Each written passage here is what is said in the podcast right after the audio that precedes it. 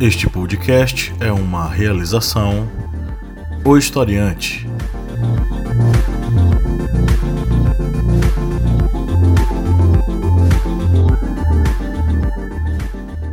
Olá, historiantes, bem-vindos a mais um podcast. Eu sou o professor Pablo Magalhães, vocês já me conhecem. Estamos aqui mais uma vez para trocar uma ideia com vocês sobre algum tema, né? Acabou o Enem a gente não está mais falando sobre temas do Enem. Nós estamos falando agora sobre temas que possivelmente podem cair nas provas de atualidades, história, enfim. É, lembrando que tem USP aí, FUVEST, tem. Enfim, tem uma. Enfim, os vestibulares estão abertos por aí. Isso mesmo. É, aqui na bancada hoje estão a Lídia Verônica. Oi. O nosso informante é comunista do mundo, né? O Kleber Roberta. Quero voltar para Cuba. E hoje nós temos uma convidada especial, não é? Ela está aqui nesse ambiente climatizado que são os estúdios historiantes, né? A querida Hanna. Dá um oi, Hanna. Tudo bom? Oi, tudo bom?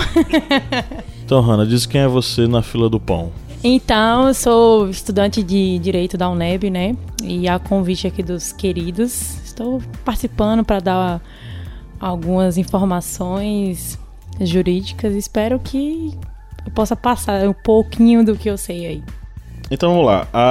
Hoje a gente vai tratar sobre a questão dos direitos trabalhistas de Vargas até os dias atuais. Kleber tirou do tema o nome Bolsonaro, não sei porquê talvez por algum tipo de ideologia comunista, ele resolveu tirar o nome de Bolsonaro do tema da, do podcast. Mas antes de a gente entrar no tema aí, não é, é preciso falar sobre o nosso patronato. Você ainda, você já é nosso aluno patrono, se ainda não é, você está perdendo tempo.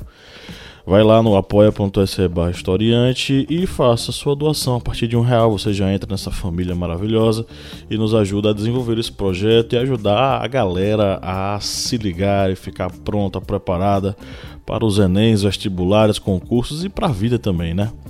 Então acesse lá o site apoia.se barra historiante e descubra quais são as recompensas e quais são os valores e tipos de patronato que você pode entrar. É, e você também pode ter acesso ao nosso grupo secreto no Facebook com muito conteúdo, muito material, disponível apenas para aqueles que fazem as doações, tá? Então a partir de um real você já ajuda a gente, já faz com que esse projeto funcione, então vai lá. E mais um pouquinho, aproveitar esse minuto jabá, esse momento jabá, para falar sobre os nossos cursos. Se você for lá no site ohistoriante.com.br e acessar a aba de cursos e concursos, você vai ter acesso aos nossos cursos, né, para quem aí já é estudante, para quem é professor e para quem é aluno do ensino médio e quer se aprofundar em alguns conteúdos e alguns conhecimentos, tem cursos lá disponíveis para todos vocês para a galera que está atrás de horas acadêmicas, os acadêmicos aí de história, filosofia e qualquer outro curso que se interesse. Nossos cursos duram 30 horas e tem um certificado de 30 horas para que vocês possam usar com né, carga horária. Para os professores, os cursos são cursos de aperfeiçoamento e vai, vai servir aí para sua carreira aí, enfim. Acesse lá o historiante.com.br e tenha acesso aos nossos cursos. O curso em destaque que nós estamos aí divulgando é o curso sobre o contrato social, fundamentos políticos e filosóficos, é, o, o, último curso que a gente lançou. Mas você também tem acesso a outros dois cursos, que é o História de Pernambuco e o curso sobre as civilizações antigas, Egito e Mesopotâmia. Então vai lá, acessa se matricula, faz parte disso e você no finalzinho vai receber o seu certificado bonitinho. O curso todo é online através do nosso ambiente virtual. Vai lá e aproveita. É, eu vou abrir aqui com uma, uma, matéria que saiu na, no Jornal Gazeta chamado Reforma Trabalhista que alterou o CLT completa um ano neste domingo. Essa notícia saiu lá pro dia 11 de novembro, né? não está tão longe assim. E o subtítulo diz: Legislação alterou mais de 100 pontos da consolidação das leis do trabalho e institui novas formas de contratação. A reforma trabalhista completa um ano neste domingo. A legislação alterou mais de 100 pontos na consolidação das leis do trabalho. É, institui forma de contratação com a modalidade de trabalho intermitente e a forma, formalização do teletrabalho.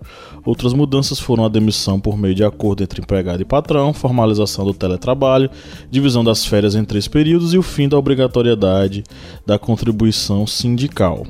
Na avaliação do Ministério do Trabalho, trabalhadores e empregadores ainda estão se adaptando às novas normas. Entre aspas, ele, o Admilson Moreira dos Santos diz: Acreditamos que a implantação da Lei 13.467 ainda está em curso e talvez demande mais algum tempo para se consolidar em nosso mercado. No entanto, vemos que a cultura das relações de trabalho está mudando e isso é bom, é um processo gradual. Ele que é secretário executivo da pasta, né? era o secretário secretário executivo substituto da pasta.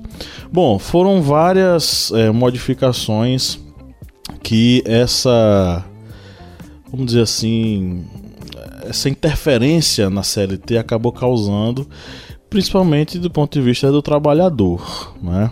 É, mas eu vou deixar em aberto aí para que a gente possa debater esse assunto. Primeiramente, né, deixando claro o seguinte: a consolidação das leis do trabalho é um negócio muito antigo em nosso país. É, data ainda do período varguista, né? Antes de Vargas nós tínhamos uma, enfim, uma exploração terrível da mão de obra em nosso país, principalmente do operariado na indústria e do campesinato. E a partir de 1930, com uma série de transformações que Vargas vai acabar empreendendo em nosso país, as leis trabalhistas elas vão acabar tendo cada vez mais importância e cada vez mais é, respeito na, na legislação brasileira. É, enfim, eu vou deixar em aberto aí porque, na minha opinião, a reforma trabalhista foi uma grande merda. Quem quer começar? É. Desculpa, Cléber, eu ver a sua, a sua vez. Não, é que, assim, meu ponto de vista do. Quando saiu, né? Eu era. Eu era preposta de uma empresa, então eu representava a empresa. E eu vi, é, de certo modo, porque como eu, eu tratava diretamente com ações trabalhistas, né? Eu via que esse acordo de boca, é, o próprio empregado saia muito prejudicado, né? Que quando você está dentro da empresa, você acaba aceitando, né? É, determinadas, é, determinadas ordens do patrão que não foram acordadas no, no, no contrato escrito, né? E lá na frente você vai e reclama. Então, é, aí você, na hora você aceitou, mas depois você reclama que foi explorado e tudo mais.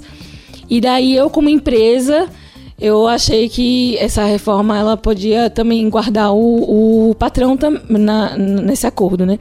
Então, é, no caso, o, a, a reforma trabalhista veio trazer muita coisa que era feita de boca, agora ela é ser oficializada. É, de, de uma certa forma, o empregado ele vai continuar acordando, né, para poder manter o emprego, que esse é, é, o elo mais fraco, né, do acordo. É, e, e, o patrão agora vai ter a segurança de que o, o, o que foi dito entre as partes é, está guardado, né, está legalizado, mesmo sendo um absurdo, né.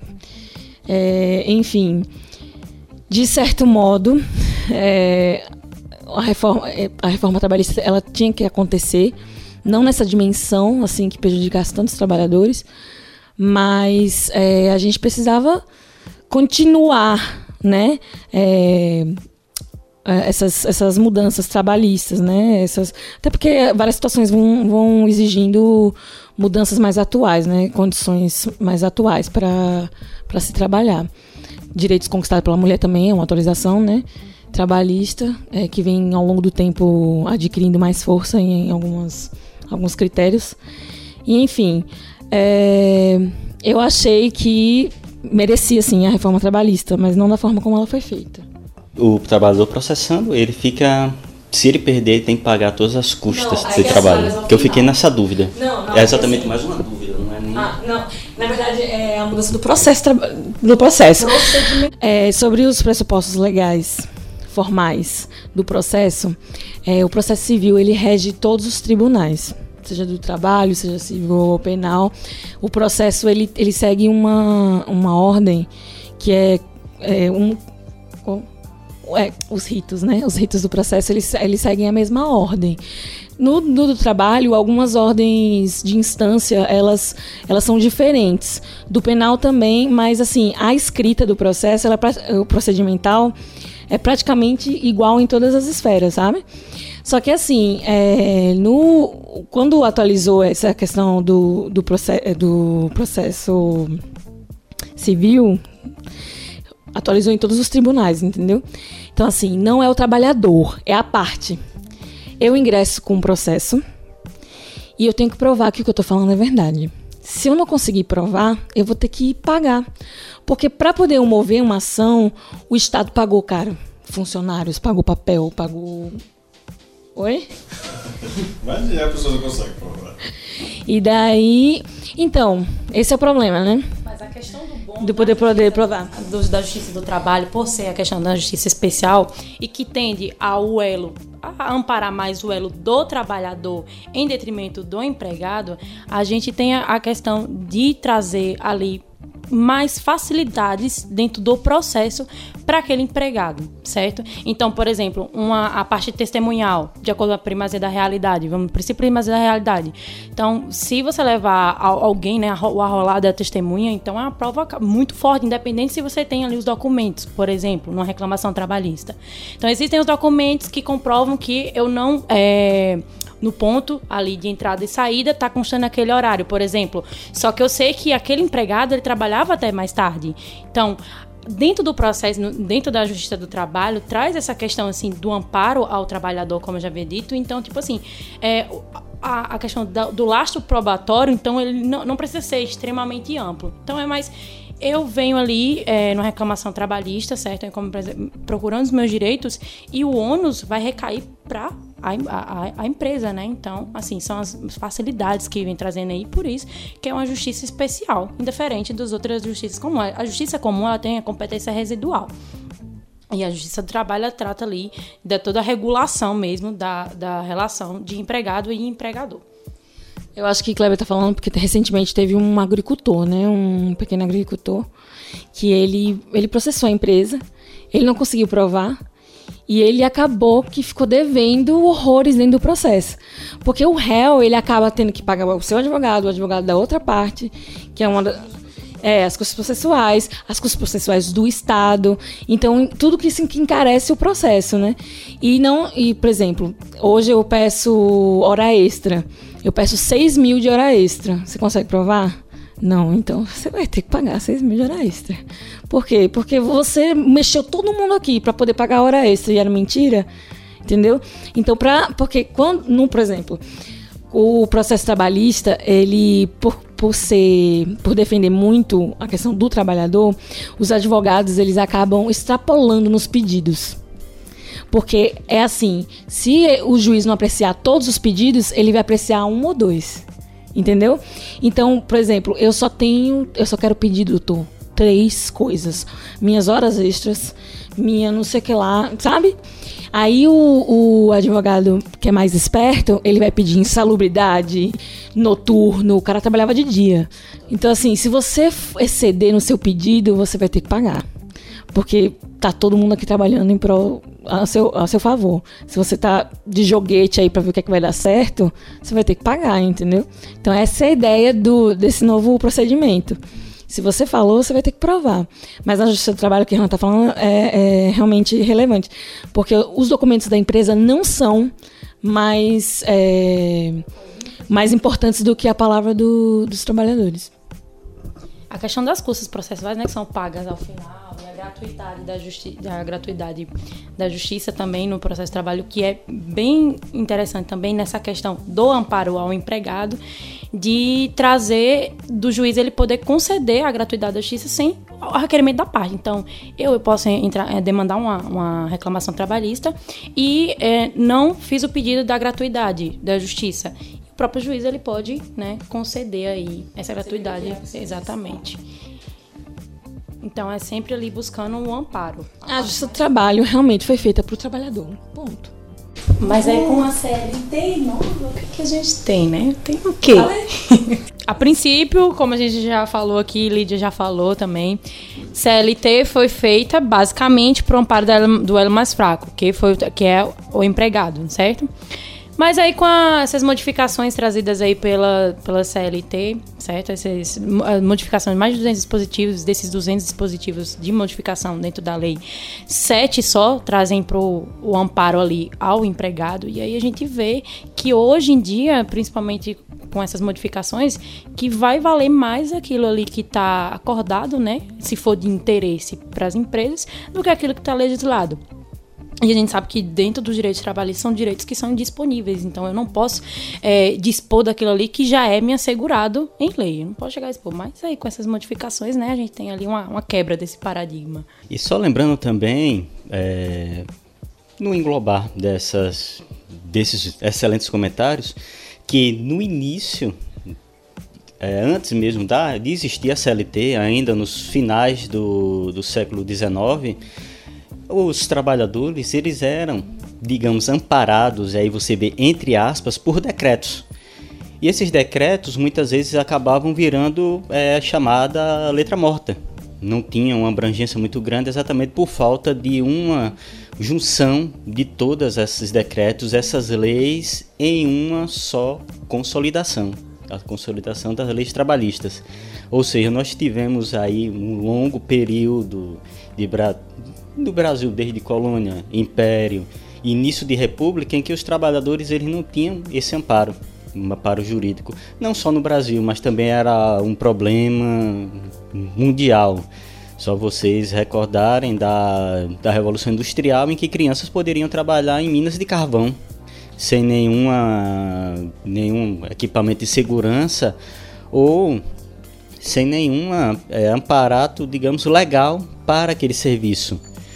E com essa união desses decretos, nessa consolidação da lei trabalhista, nós já podemos ter uma garantia maior para os trabalhadores.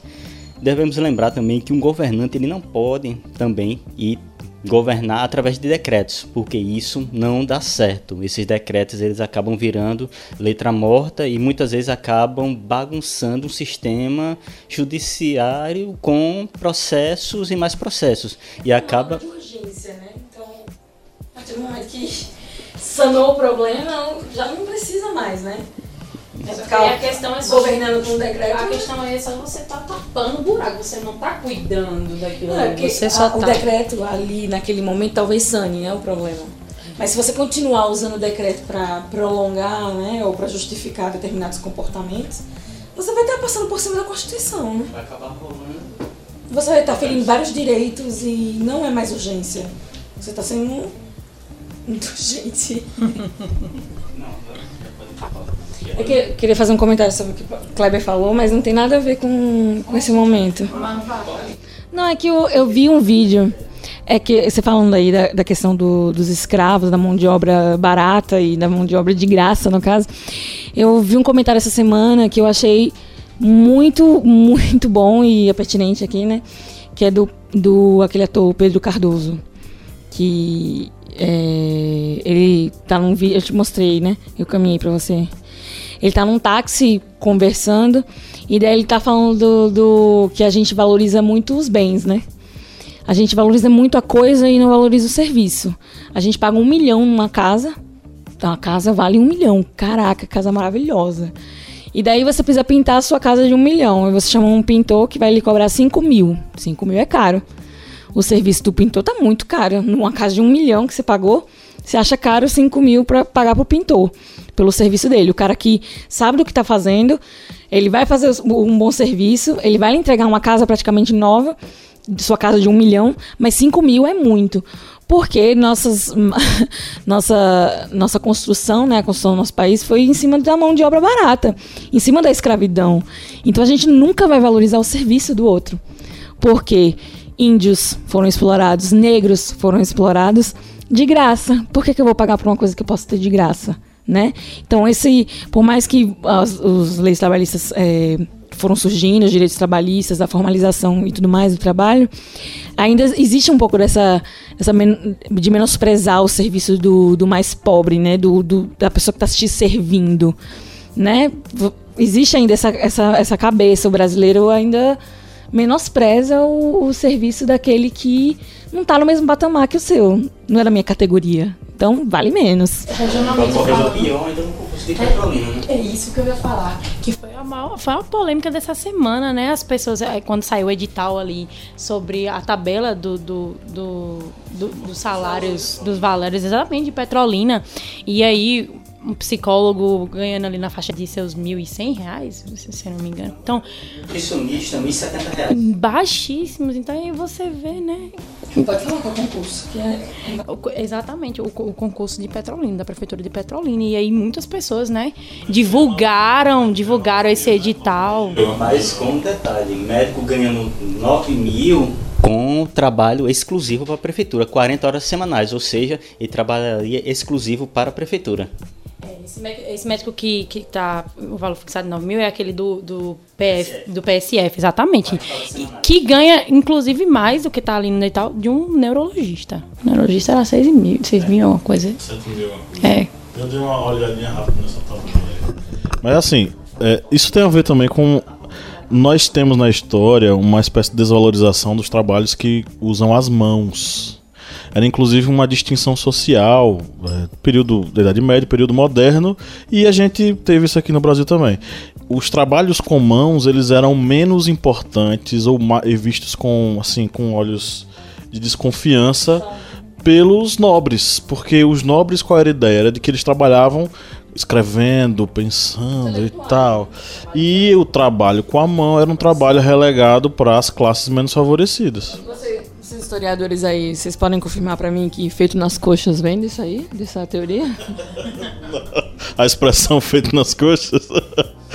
Não. Eu ouvi várias teorias, teorias cabulosas. E uma das teorias era a telha que os, os escravos faziam no formato das coxas. E elas tinham formatos diferentes. Então, era um serviço é, digamos assim, mal feito, porque as coxas eram de forma, de tamanhos diferentes, né, dos escravos. Então daí surge, ah, foi feito nas coxas, porque foi feito de qualquer jeito ou de, de uma, uma forma feia, né? Uma boa é, argumentação sobre como isso começou. Mas é, eu, eu, falo especificamente a questão da utilização das mãos, porque quem ficou trabalhando, fazendo trabalho manual, braçal no nosso país durante muito tempo foram os escravos. E é por isso que boa parte das, dos trabalhos eles são associados a condições é, vamos dizer assim, é, ideologicamente ligado a alguém de, de posição inferior. E é assim que a gente, a gente trata boa parte dos trabalhadores em nosso país. Tem o livro do José Murilo de Carvalho, Os Bestializados, que é um livro interessante que mostra o Brasil no início do século XX. E nesse início do século XX, o Brasil, ele é, vai estar tá lá uma espécie de explicação, né, uma análise sobre a estratificação social brasileira. Ele vai tomar o Rio de Janeiro como base porque é onde ele analisa. E boa parte da mão de obra, das indústrias, das manufaturas, enfim, e boa parte dos camponeses que trabalham em grandes latifúndios são pessoas negras, pobres com acesso à saúde zero, nulo e sem qualquer tipo de é, proteção em relação ao trabalho. É interessante que no próprio livro do José Murilo Carvalho ele fala sobre um funcionário da embaixada britânica que chegou para o embaixador e disse: Ó, eu, eu preciso de um aumento. Porque ele ganhava, hipoteticamente, vamos colocar aqui, 10 contos de réis. E o preço do pão estava a 10 contos de réis o preço do pão no Brasil. Então, assim, olha só como a coisa tava louca aqui, como os preços e os, os, e os soldos que eram pagos para os trabalhadores estavam bem distintos. E aí você vai ter tensões que são tensões urbanas e tensões rurais. Nas tensões urbanas você vai ter uma boa parte de imigrantes italianos anarquistas que vieram com, com ideias anarquistas que aqui no Brasil eles tentavam né, começar a se impor sobre condições é, exploratórias que os, os, os, donos das fábricas colocavam. Tem até um. Só lembrando que anarquistas, pessoal, não é relacionado a vândalo e destruidor, não. anarquistas é, era um movimento político. E um movimento político que chegou a, digamos, rivalizar com o, o movimento é, comunista, socialista. E tem uma coisa, bicho, eu não sei se você assistiu, as meninas assistiram aqui. É, a novela da Globo, Esperança. Vocês chegaram a assistir? Eu não tava. Viva! Que tinha a Ana Paula Brosio? Ana Paula Brosio o nome dela? Arósio. Não, aí é Terra Nostra. Ah, então tá É, é do universo expandido. é do universo expandido. Assim, é, Esperança já é com Reinaldo Gianecchini.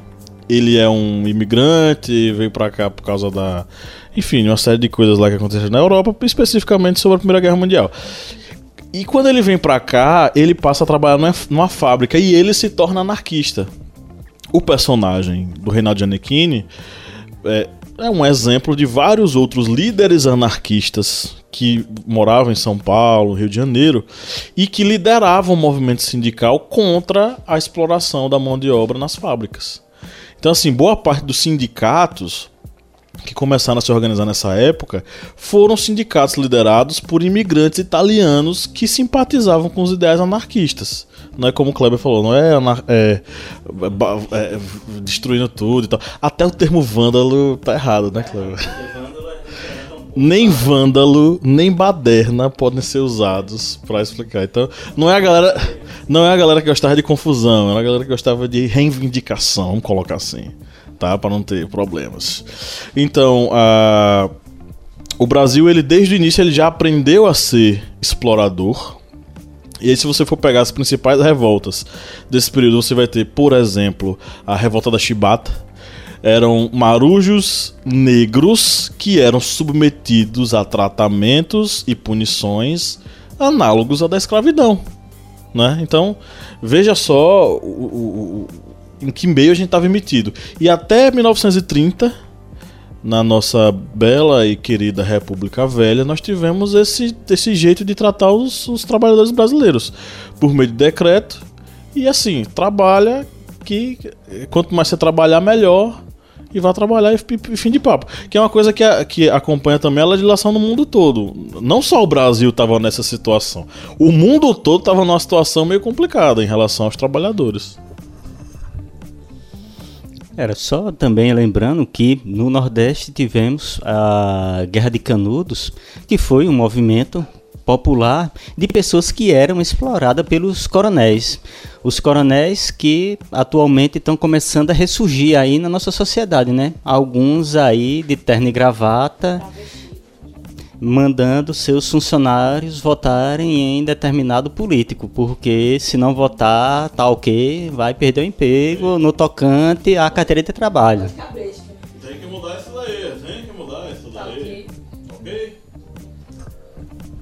Bom, vamos para as nossas perguntas dos seguidores.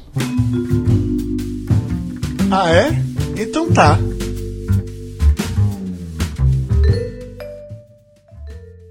Deixa eu dar uma olhadinha aqui. A gente tem perguntas no Instagram e no Facebook.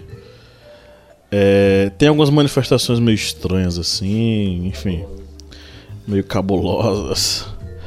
Eu vou começar a mandar, tá? É, eu vou começar com os de casa pra Hannah ficar tranquila ali, depois eu mando pra ela. Lídia Verônica. Essa pergunta aqui, na verdade, essa, esse posicionamento aqui é da Alice Me Medeiros. Medeirox. Alice Medeirox. Ela disse o seguinte: Bom, Vargas, por mais pai dos pobres e mãe dos ricos que tenha sido, em 43 deu uma organizada na CLT. Garantiu vários benefícios ao trabalhador: férias remuneradas, descanso semanal, previdência social, regulamentação do trabalho do menor e das mulheres. A gente só não, só, só não sabe como vai ser daqui pra frente com o novo governante, que já disse e desdisse sobre o fim do Ministério do Trabalho, etc. Bom, vai ser um retrocesso, né? Claro, o Ministério do Trabalho, ele, ele, ele foi alcançando né, essa posição durante décadas, 50 anos, no caso, é, a CLT foi consolidada, não é isso? Mais de 50 anos. É, e o Ministério do Trabalho vem aí, né, guardando a CLT e, e tentando acompanhar, de certo modo, né, é, os avanços sociais que exigiam atualização na CLT. É, é, o Vargas, quando ele, quando ele traz a CLT e os direitos trabalhistas é, formalizados, ele também está controlando, né? Ele está tá ali também, é, não só dando ao mercado mais pessoas para trabalhar, no caso as mulheres e as é, os menores, né? Como também ele está fiscalizando o serviço é, e exigindo é, algumas coisas que antes não tinham. Então ele está trazendo mais gente para o mercado, formalizando o, os direitos trabalhistas, mas também ele afasta o trabalhador rural né, nesses direitos trabalhistas. Eles não, eles não entraram, eles não foram contemplados. Então, é, por mais que foi bom, né, ele ter ele ter manipulado e ter trazido né, a formalidade do direito trabalhista, a ideia era que, na verdade, ele, ele vislumbrava o lado econômico do país, né? De ter mais mão de obra e ter mais gente trabalhando de forma mais, é, como eu posso dizer, fiscalizada, né? Ou seja, ninguém ia sair por ali é, fazendo seus biquinhos e ganhando mais que os outros, enfim. É, hoje, com o Ministério do Trabalho acabando, não é só uma questão trabalhista, né? É a nossa democracia. Porque os órgãos fiscalizadores também vão deixar de existir. Isso gera desemprego. Quando você destrói um ministério, você está destruindo vários empregos. E isso aí vai, vai gerar ainda mais um desequilíbrio no nosso quadro de desempregados no Brasil, né? E sem falar que com a falta de fiscalização, é, os direitos humanos vão ser diretamente afetados. Porque o direito trabalhista ele faz parte de, um, de uma das mãos dos direitos, direitos humanos, né? É garantindo vários direitos a, aos, aos cidadãos em, no âmbito traba do trabalho, né?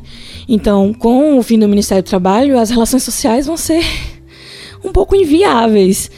E se com tanta fiscalização, se com o Ministério do Trabalho aí há tantos anos trabalhando e atualizando, ainda existe escravidão no Brasil, escravidão, gente. Em 2018 tem gente que tem imigrante, né, que vem, tem gente do interior que que trabalha por um prato de comida. Isso é escravidão, gente. Isso é, isso é um absurdo.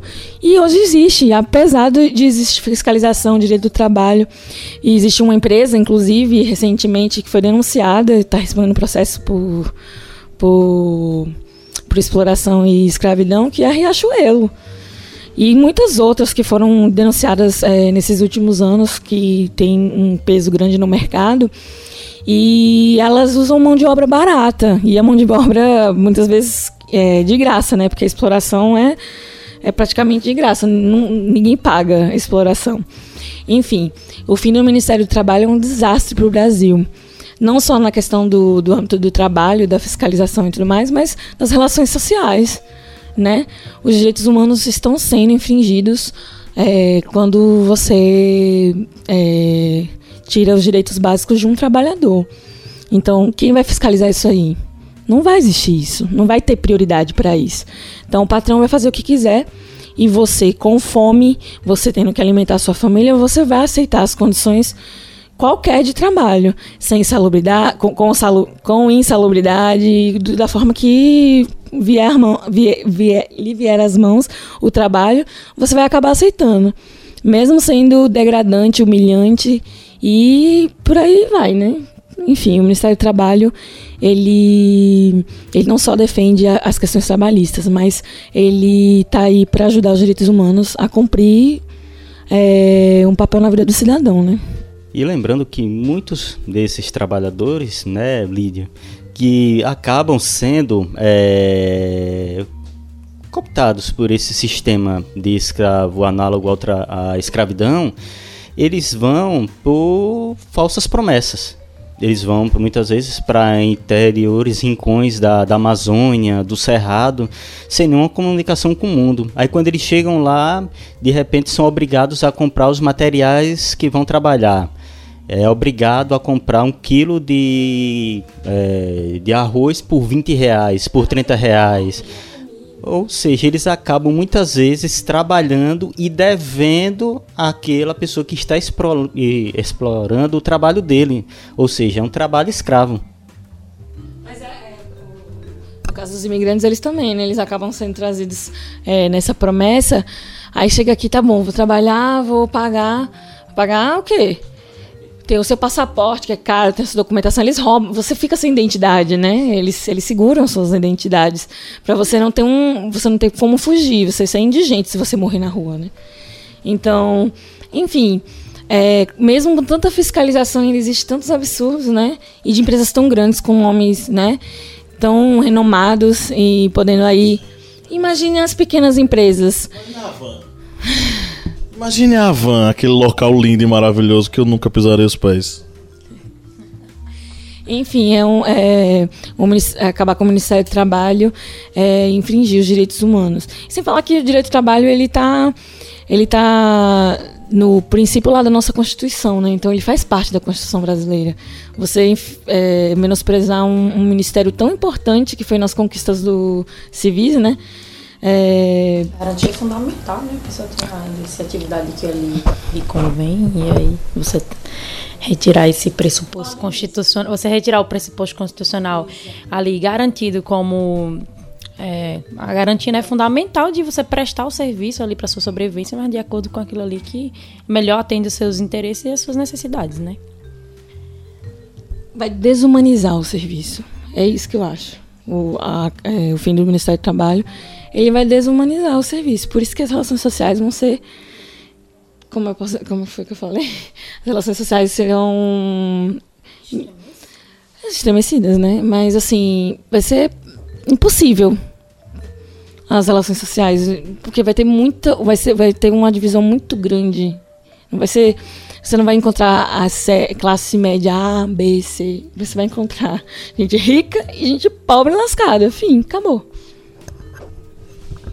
É, só um, um, abrir um parênteses aqui. Eu adorei quando o Ministério Público botou o cara da van para pagar 100 milhões de reais por aquilo que ele fez com os funcionários dele. Uma coisa maravilhosa. Se a alma ficou lavada, sabe? Depois do que aconteceu. Enfim, cooptação, né, gente?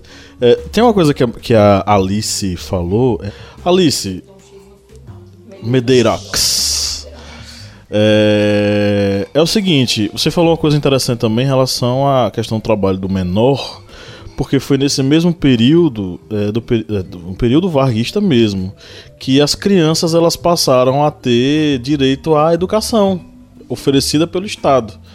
E o trabalho ele foi proibido a, até os 14 anos. Então, 15 anos em diante poderia trabalhar, se não me engano, dos 15 aos 16 em um regime que era um regime de é, tipo estágio, com uma carga horária menor, e dos 16 em diante que poderia trabalhar é, efetivamente como funcionário, carteira assinada e tudo mais. É, então foi um ganho de um lado, de lado trabalhista, e do outro também do lado educacional. É, Kleber, o Dirceu Silvestre no Facebook, ele tá meio alterado aqui. Ele falou o seguinte: é, nossa voz só é ouvida quando de alguma forma fazemos o patrão entender que nos dando direitos lucrará muito mais. Como foi o que Vargas fez, só ouviu os grevistas consolidando a CLT, reivindicação essa que já vinha de tempos, pois assim acalmaria o cenário nacional para trazer indústrias ao nosso país que antes não queria investir pela turbulência que estava. Muitos empresários ainda não gostam de pagar o descanso semanal remunerado e algum tipo de licença, mas o fazem pois são obrigados pela lei. Então, temos sempre que lutar, fazer barulho, em resumo, mexer nos bolsos deles, cruzando os braços ou de alguma outra forma, para que se recordem da nossa importância em suas vidas, pois sem nós eles não lucram. Chegou a pizza. É, realmente, o direito, por exemplo, o direito à greve é um direito do, dos trabalhadores. Também os trabalhadores eles vão ter tanto o direito à greve como também vão ser é, resguardados pela própria justiça, Constituição, todas as leis trabalhistas que regem o sistema de trabalho do Brasil. Devemos lembrar também que essa questão de, de essas leis, muitas vezes aplicadas por países é, de cunho capitalistas, elas são aplicadas exatamente para evitar os tumultos que acabam muitas vezes realmente causando a quebra de produção e também essa perda de, de lucros do, do patrão e muitas dessas leis elas são criadas em sistemas tanto anarquistas como também comunistas. Eles criaram é, cartas, manifestos solicitando essas leis, só que é, os patrões, governantes de linha mais conservadora, direitistas, acabam vendo aquelas, aquelas leis e para evitar a greve, o tumulto, é, a paralisação de da, das, das áreas de, de trabalho, eles acabam aplicando essas leis que são criadas por essas, digamos, ordens de esquerda. Aí muitas vezes a gente pensa, ó, oh, o patrão tal, da conservador, criou essa lei e tal. Ele não criou essa lei. Uma maioria das vezes ele pegou de um manifesto de esquerda e acabou aplicando essa lei, esse decreto, essa norma para evitar um caos com uma greve dos seus trabalhadores. Não é nada de bonzinho, é apenas uma questão de visão capitalista e de arrecadação de lucros. Era isso que eu ia falar. A, a, na, na, Vargas, que eu queria ter falado isso naquela hora, para Alice, é, que me fez lembrar agora. Vargas, na verdade, quando ele, quando ele traz a CLT, ele proíbe os sindicatos. Ele é uma forma de, de, de manter longe esse, essa, essa. Na verdade, ele. Uhum. Ele não. Ele, na verdade, não é. Ele, ele não dissolve o sindicato, ele não, não desfaz os sindicatos, não. Ele faz com que todos os sindicatos eles se reportem diretamente ao presidente, como se o presidente da república fosse o presidente de todos os sindicatos ao mesmo tempo. O rei. Que o líder do vilarejo vai lá, né? Dá um presentinho. Ah, tá. Quando eu li, eu vi alguma coisa de que a CLT veio desmanchar o, a representatividade do sindicato. Tirar a voz, né, do sindicato. Controlado. Vamos manter aqui. Ok, vocês existem, mas na minha corrente aqui, ó. Vamos manter os cachorrinhos. Fala aí.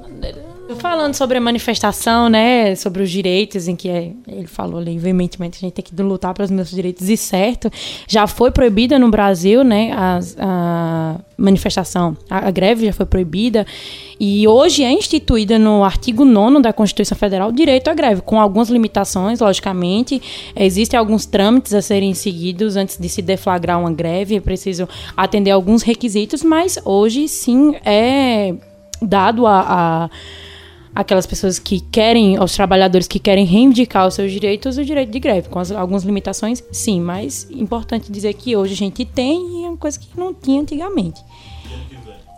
E é, né? E ano que vem, como é que vai ser? Então, até agora, né? Tá, até agora tem. Não, eu ia falar, vou indicar pro Dirceu ouvir uma música do Criolo Doido, sabe?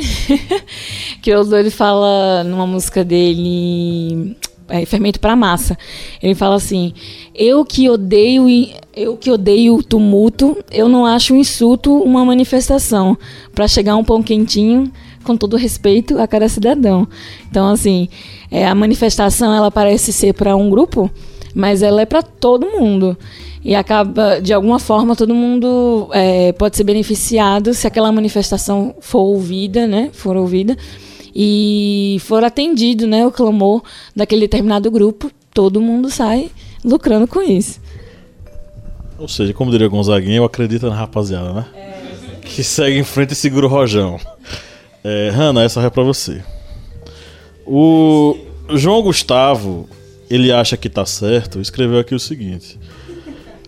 É, lei ultrapassada que não serve à atualidade. Deveria acabar e formular novas leis. Então, como é o nome dele mesmo? João Gustavo. João Gustavo. É, eu acho que assim, ok, com é, respeito à sua opinião, mas achei um pouco radical vocês dizer assim, acabar, até porque foi uma construção, a evolução da sociedade foram trazendo é, modificações legislativas para atender aquele momento que está vendo. Então, não foi a CLT não foi uma construção assim de um dia para a noite e são coisas que perduram desde algum tempo, obviamente com algumas modificações, como eu já havia dito anteriormente. Creio sim que algumas coisas, alguns dispositivos devem ser modificados, certo?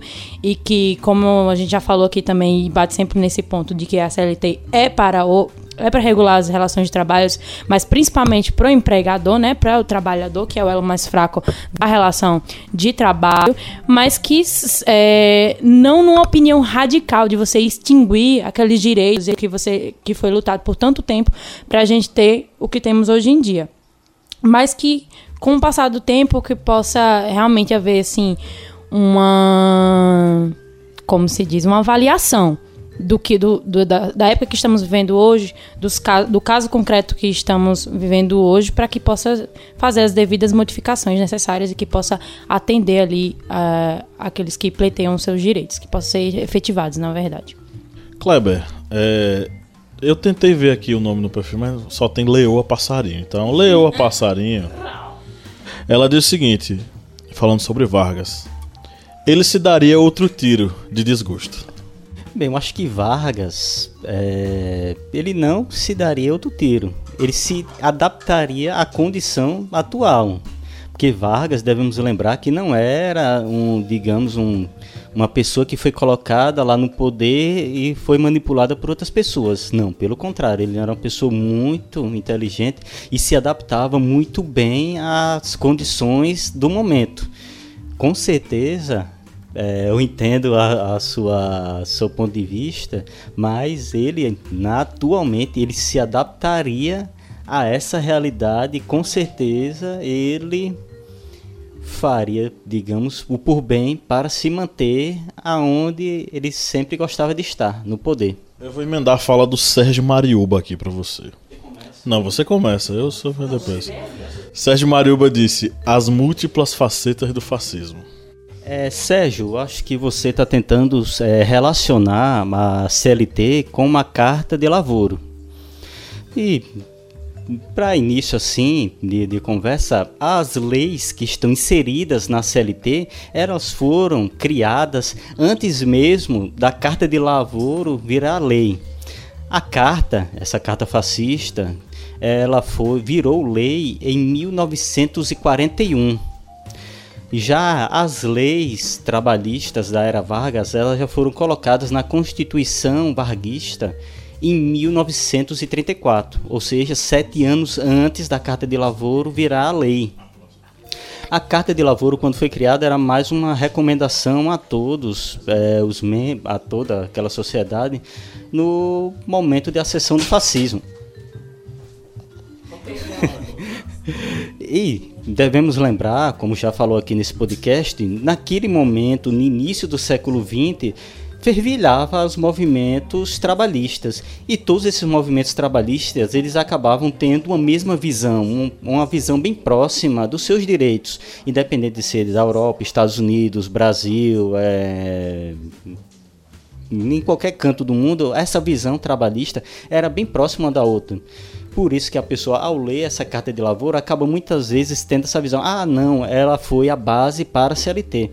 Não, não foi a base para a CLT. Essa visão de lutas de trabalhistas, elas já eram permeadas em todo o mundo com uma visão bem similar de um local para outro. E mais, Kleber, é, tem quem diga e justifique que as leis trabalhistas são leis fascistas, que elas foram criadas por ditadores e tal. Mas tem que pensar no seguinte: você já tinha até dado uma, uma indicação aí, por exemplo. A, a lei ela não foi criada porque o cara achou bonitinho e colocou. Eram anseios da população da classe trabalhadora.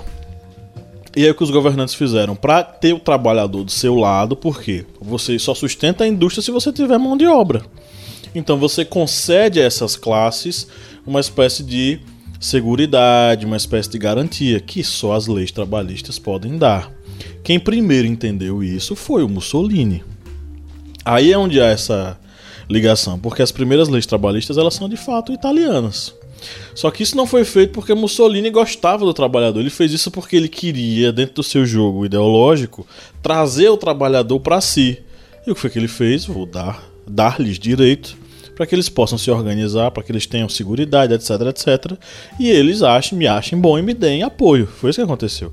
Vargas ele vai ter algo parecido, ele vai trazer ainda mais o trabalhador para si, porque ele já vinha com uma série de mudanças é, do ponto de vista da, da, legalidade mesmo, com leis ligadas ao trabalhador.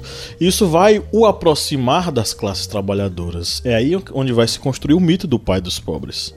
E ele vai continuar fazendo isso e vai instituir a CLT muito pensando nisso. Mas a gente não pode pegar isso e dizer, ah, foi um retrocesso. Negativo, foi um avanço para a classe trabalhadora brasileira. Entendeu? É, então, essa é a questão. Estão querendo meio que manipular essas informações. Né? E como entrou na moda que todo mundo agora fala de história, menos o professor de história, então. Só lembrando também que muitas dessas leis que eram criadas para trazer esses trabalhadores, digamos, para os braços do governante, elas também foram criadas muitas vezes visando o, pa o patronato, o patrão.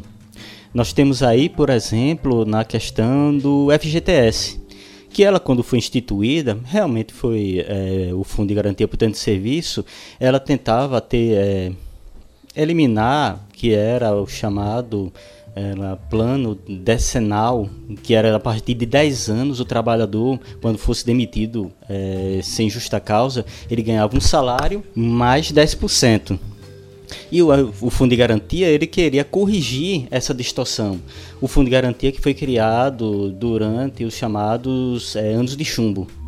Só que também o FGTS ele tinha também uma outra função, que era evitar que trabalhadores ele ficassem muito tempo no mesmo é, serviço porque aí ele acabava criando, digamos, uma, uma espécie de dívida, de dívida ativa daquela empresa e acabava não sendo tão atrativo para uma empresa estrangeira comprar uma empresa nacional, já que nesse período dos anos de chumbo a economia brasileira estava aberta para investimentos internacionais, estava dada.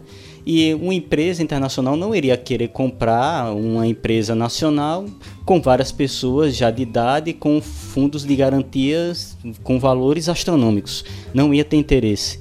E aí se criou-se uma ideia de rotatividade de trabalho ou seja, o trabalhador ele entrou naquela função, ele trabalhava por um determinado período, tinha seu, seu rendimento de FGTS, mas não tão grande a ponto de ser, digamos, mal visto por uma empresa internacional que quisesse comprar ou investir nessa empresa nacional. Ou seja, era um jogo de duas faces aquela de apoiar o trabalhador com um fundo de garantia, mas ao mesmo tempo evitar que pessoas ficassem por muito tempo no trabalho, criando uma rotatividade no serviço. Ok. É, agora vamos para mais uma pergunta. vou mandar essa para as meninas. Duas pessoas bateram cabeça aqui. Foi o Ricardo Honrich e o Edu Muniz, eles deram uma brigadinha básica aqui, mas acho que eles já fizeram as pazes, porque cada um marcou um coração na, no comentário do outro.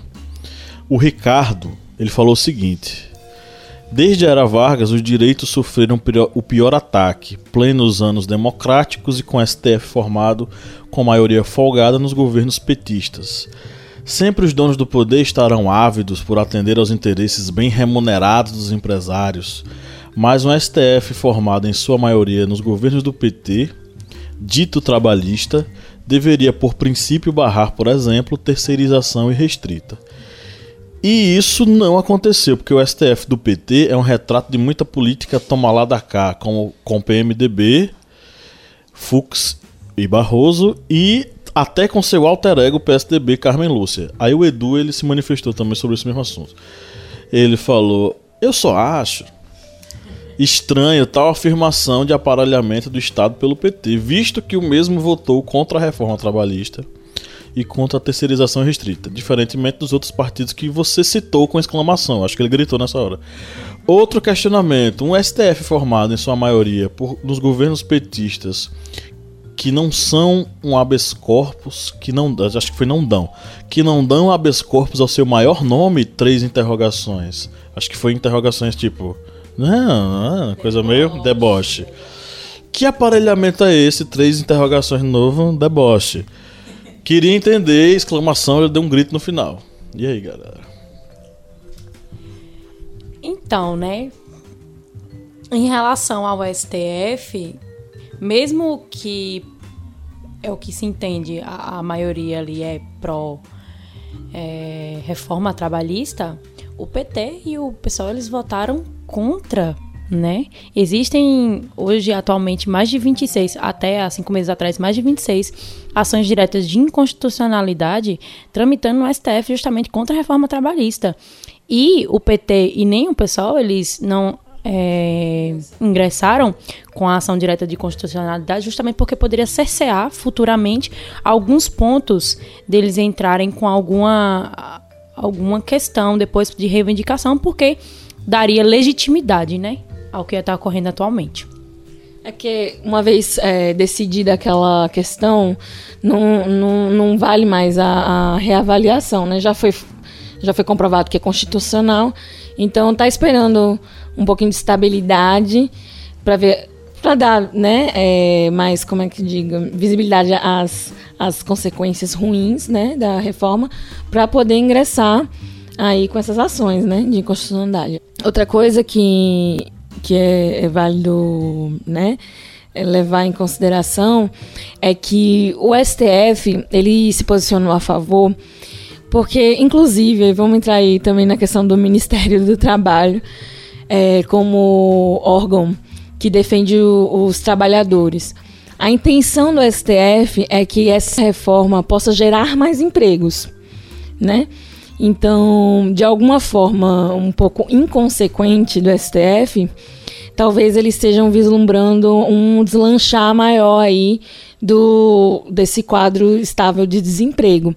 Então a ideia é que com essa flexibilidade entre o trabalhador e o, e o empregador, talvez exista mais, é, mais mercado, né? Na, enfim. Infelizmente as consequências são bem grandes, né?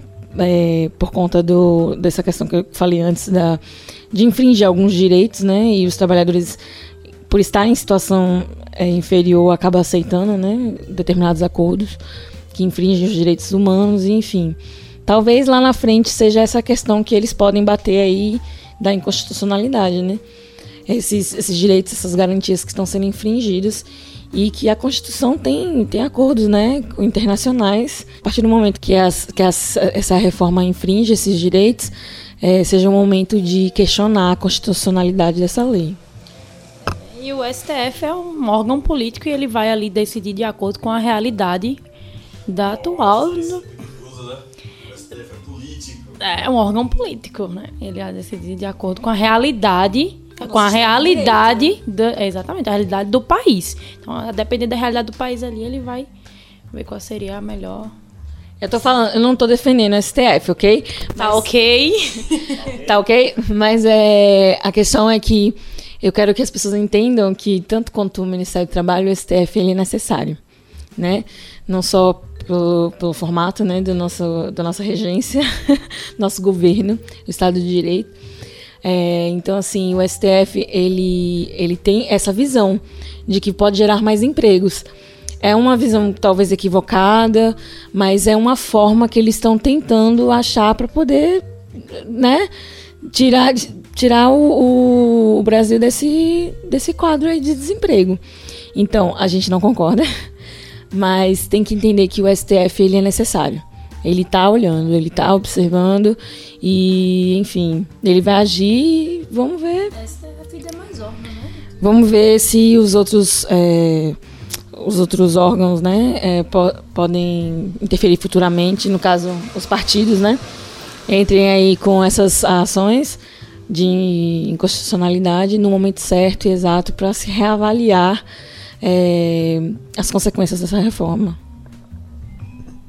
Vou fazer agora uns, uns as menções honrosas aqui, né? É, também comentou a Beatriz Lima que perguntou se a nossa pergunta, nosso tema não estava sendo anacrônico, Cleber. Nós estamos sendo anacrônicos, Cleber? Enfim, é, nós somos anacrônicos não, tá? Prosseguindo. É fazer mais algumas menções honrosas aqui no Instagram. Teve também a Andrade678, que não tem nome, né? é, que disse que de Vargas, com a valorização e reconhecimento do direito do trabalho e suas respectivas garantias, aos dias atuais com as novas alterações trabalhistas que na prática colocam o trabalhador na condição de subserviência. Mais uma vez a legislação a favor do empresariado em desfavor do novo escravo assalariado.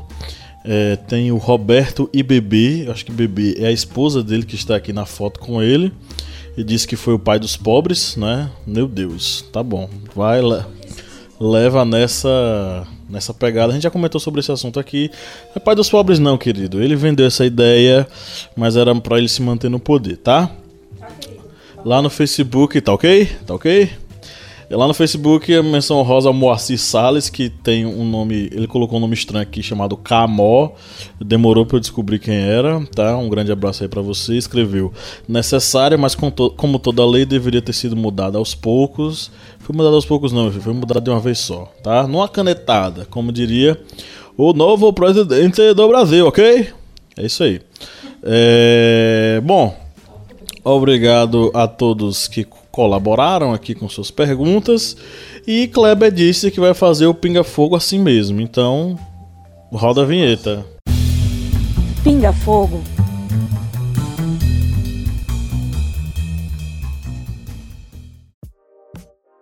É caríssimo e caríssimas participantes aqui dessa mesa. Tivemos aí a loja de departamentos, a Van, que foi multada em 100 milhões por coagir seus funcionários durante aquele período eleitoral. E nós sabemos também que a justiça algumas vezes acaba, digamos, é, infelizmente algumas vezes acaba falhando com o trabalhador. Nesse caso, se esse processo de 100 milhões contra a Van não der em nada, isso aí vai incentivar a outras empresas independente do tamanho, do seu porte, grande, pequena, é, a incentivar, a coagir os seus funcionários em período eleitoral? Isso, na verdade, eu acho que iria minar a autoridade que proferiu a multa. E aí você vê que multou, ok, teve repercussão, mas que aquilo ali só foi meramente ilustrativo, que não houve, na verdade, nenhum meio para efetivar punir exatamente, dá margem para que outras pessoas possam seguir na mesma linha, já que não vai haver nenhuma consequência prática, né? Houve a consequência, mas não, não seguiram ali pelo caminho da efetivação da, de uma punição, né? E aí eu acho que iria minar a autoridade do órgão que proferiu ali a multa e isso levaria a um descrédito. Só o órgão, né? Mas como o crime em si, né? Foi um crime. Então, assim, se, se é, bandido bom e bandido morto, brincadeira. É, deve ser punido todo crime, de, independente de quem tenha cometido da e da natureza que ele tenha sido né, cometido. Mas vocês viram que ele disse que 100 milhões não é nada para ele, né? Ele já postou vídeo dizendo 100 ah, milhões. É... Ele vai continuar dizendo, mas ele foi punido. Quem não tem 100 milhões vai sentir. Ah, você acha que se não rolar punição, outra empresa vai ser incentivada a fazer isso? Não. Oh, como assim? Se não. Se, Mas se, se, o, se o processo dele acabar não rolando nada, na justiça não rolando nada, será que outras empresas vão estar incentivar, vão ter incentivos para fazer? Com certeza, até porque existiu, né? É, na verdade, ele, digamos assim, de uma certa forma foi o balde expiatório, porque é uma empresa grande e teve uma visibilidade muito grande na internet. A repercussão foi muito grande. Então, assim, de alguma forma puni-lo é, é, Ele é. Como eu posso dizer? Ele é modelo, né? Então, se a justiça não, não puni-lo é, conforme, conforme foi pedido, né? Ou foi. Enfim, puni-lo de alguma forma. 100 milhões, 10 reais, o que for. É, ela vai ser. ela vai ser. efeitos especiais. É, meus amigos gritando pra me chamar pra brincar ali. É... Não. Tô brincando de queimada ali na rua. Aí, é, enfim, sim, vai passar descrédito, né? A justiça já tá um pouco desacreditada. Quanto mais agora. Vai ser. Ou ele vai ser modelo, ou ele vai ser modelo para para evitar casos futuros, ou ele vai ser modelo para ser copiado. Então a justiça que que vai ter que decidir. dizendo, não, mas aí se o, se o Bolsonaro não ganhar, vou fechar todas as minhas lojas. Vocês vão perder, vocês vão perder os empregos, isso não é coação, né? Para o Luciano Wang. Que é, enfim. Rapaz, no final das contas, eu acredito que o, o, a ideia que o Bolsonaro disse que iria governar para os brasileiros e tal é para os brasileiros empresários. Tá ok, tá ok. E o que foi que ele fez? Ele tá chamando o presidente de grandes empresas brasileiras para assumir ministérios. Ele já chamou o presidente do Santander. Ele já chamou o presidente da, da, daquela empresa Localiza. É, Localiza de aluguel. Então. Né? Porque ele é marxista. o primeiro banco marxista da história se chama Itaú, gente. Tá? Se vocês não sabem disso, é brincadeiras à parte, mas é mesmo. o laranja, o laranja do Itaú é uma espécie de novo marxismo, é o vermelho que se diluiu com o tempo. Isso, tá na paleta de cores do marxismo. Ok, então agora nós vamos para as nossas indicações. Dicas culturais. A minha indicação é. Eu já falei, né? A música do Crioulo, Fermento para Massa. É, na verdade, eu gosto de muitas outras letras do Crioulo, mas eu vou indicar essa hoje. E tem dois filmes. Na verdade, uma série e um filme é uma minissérie chamada Anarquistas Graças a Deus, que é, era um, foi um livro, né? Que é a chegada dos imigrantes italianos no Brasil, é, ali no século XX, né? Historiadores. E daí vai contar a história dessa família, que eles são anarquistas, né? Eles estão vindo da Itália e vai contar desse processo aí de arrumar emprego, construir seu próprio negócio e, e viverem, né? Alguns costumes que eles trouxeram da Itália no Brasil aqui no século XX. Eu acho que é, é uma boa, boa base aí para você entender essa, esse conceito de anarquismo e dessa, dessas reivindicações que os italianos trouxeram para o Brasil. É, outro que eu queria indicar, eu acho que a gente indicou em alguns outros podcasts, mas eu vou indicar de novo, que é Que Horas Ela Volta, que fala dessa questão do, do, do trabalho da, da empregada doméstica, que é uma coisa que também é, foi muito contestado quando foi criada a lei do, da doméstica, né? E os direitos trabalhistas dela, delas é, até hoje não são respeitados. E daí eu acho muito legal esse filme porque ele vai tratar a vida da doméstica do do daquele patrão que ele vai além, né, do serviço. Ele ele acaba como eu posso dizer? Ela é, ela é mantida em cativeiro, digamos aqui, assim, né? Ela, ela, é um, ela é um membro da família, mas ela não é. E aí, até que ponto você é empregado, até que, não, até que ponto você não é. E eu acho muito legal, porque essa é a realidade da empregada doméstica no Brasil, viu? Bem, vou fazer duas Vou fazer duas indicações.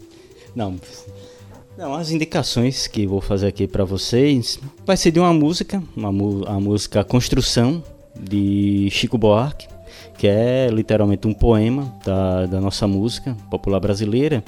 E também vou solicitar a você, historiante, que pesquise no YouTube, que tem algumas reportagens e documentários sobre a tragédia é, na Gameleira, que foi é, o desabamento do pavilhão de exposições de Belo Horizonte em 1971.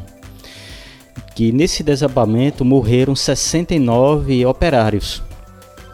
E veio depois dessa tragédia, que já foi uma tragédia anunciada, já que muitos operários eles ouviam estalos na, na estrutura que estava sendo construída e por ordem do, do governo do estado de Minas, que estava pedindo uma celeridade na entrega da obra, eles acabaram tirando as vigas de madeira que faziam sustentação da, da, daquela obra e parte da, daquela obra desabou sobre os funcionários, matando 69 e ferindo outros 100.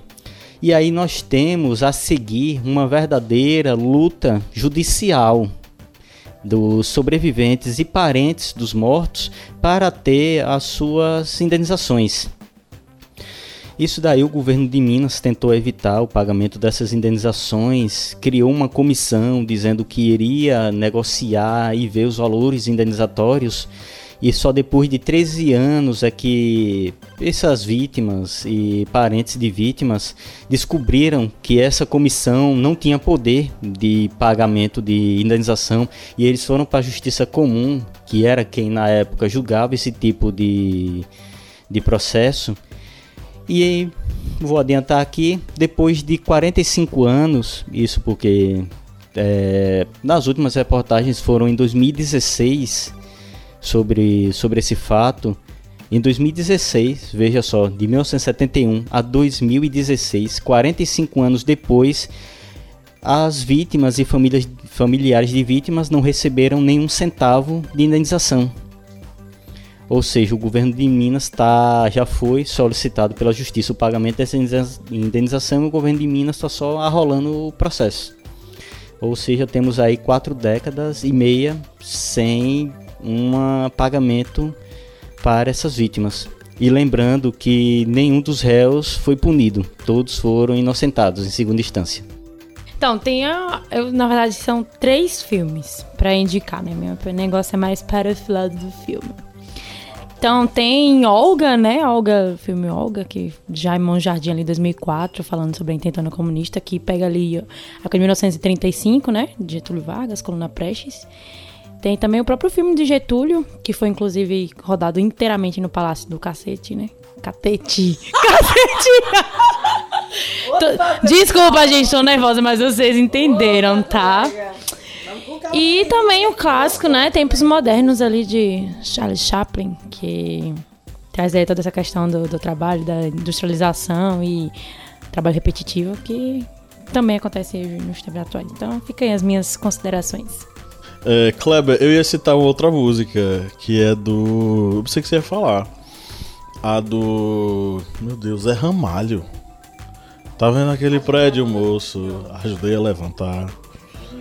Foi um tempo de aflição, eram quatro condução, duas pra ir, duas pra voltar. Mas admirável. Admirável. É... Isso, essa aí também, admirável gado novo, essa. Que passa nos projetos do futuro. É duro tanto ter que caminhar e dar muito mais do que receber. É, então tem essas duas no caso. A, essa outra eu não lembro o nome. É, tá vendo aquela igreja moça onde o, pra, onde o padre diz amém? Fiz assim e o badalo, enchi minha mão de calo, lá eu trabalhei também. Lá sempre, né? Tem quermesse, tem novena e o padre deixa entrar. Canta também. Médio Zé Ramalho. É.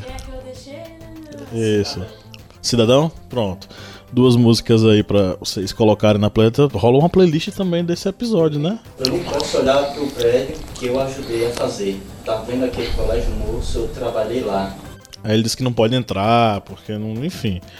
É, a indicação que eu vou dar é a indicação do filme Eles Não Usam Black Tie, né, que é, fala um pouco sobre essa questão das greves é, de trabalhadores industriários em São Paulo. É, a outra indicação que eu ia fazer era do, de um documentário que eu já tinha feito aqui, uma indicação, 13 terceira emenda, tá no Netflix que fala sobre a utilização de mão de obra cativa dos negros é, encarceirados norte-americanos por empresas que não pagam um centavo, eles só trabalham com a ideia de que vai reduzir pena, é, mas acabam nem reduzindo a pena de, de, de modo satisfatório. O documentário é muito bom é, e foi feito por uma mulher negra. É, inclusive tem uma, tem uma. Eu citei o nome dela na, no episódio anterior, não lembro o nome dela agora, e ela te, concede uma entrevista à Oprah, que também está disponível no Netflix. Quando você termina de assistir o documentário, aparece a entrevista dela com a Oprah falando um pouco sobre o, o processo de construção do documentário 13 terceira emenda. E é, eu acho que é isso, né? É isso? É isso aí. Tá ok? Tá ok, tá ok. Precisamos manter isso daí. É, agradecer aí ao pessoal, agradecer a Hanna pela sua visita e pela sua participação. Espero que você tenha gostado. Agradeço, eu que agradeço, né, pelo convite de última hora aí de Lídia Liu, né? Lídia Liu, 129. Ah, não, ela mudou. É Lídia Verônica agora. Desculpa o user delas. Meninas, sigam lá, meninas. Mas, muito bom, né? Sempre bom discutir. História também é sensacional, né? Já puxando saco um pouquinho, mas. Enfim, mas de qualquer forma, é, agradecer mesmo pelo convite e que hajam outras oportunidades. Valeu, minha gente. Colabore para me voltar lá para Cuba, tá ok? No tocante a viagem. Colocar uma meta lá no site do Apoia: mandar Clever para Cuba, né? Pra, pra, ou para Venezuela. A Venezuela também tá complicado, tu me mete. Né? China tá melhor. Bom, pessoal, é isso. Lembrando que se vocês querem apoiar esse projeto maravilhoso e fazer com que a gente conquiste mais corações ao redor do mundo, entre lá no site apoia.se barra historiante, faça sua doação. A partir de um real você já faz, já colabora, já ajuda a gente a esse projeto aqui a funcionar, a ser feliz. E você se torna aluno patrono, veja lá os valores para você se tornar alunos patronos, quais são as modalidades e as recompensas.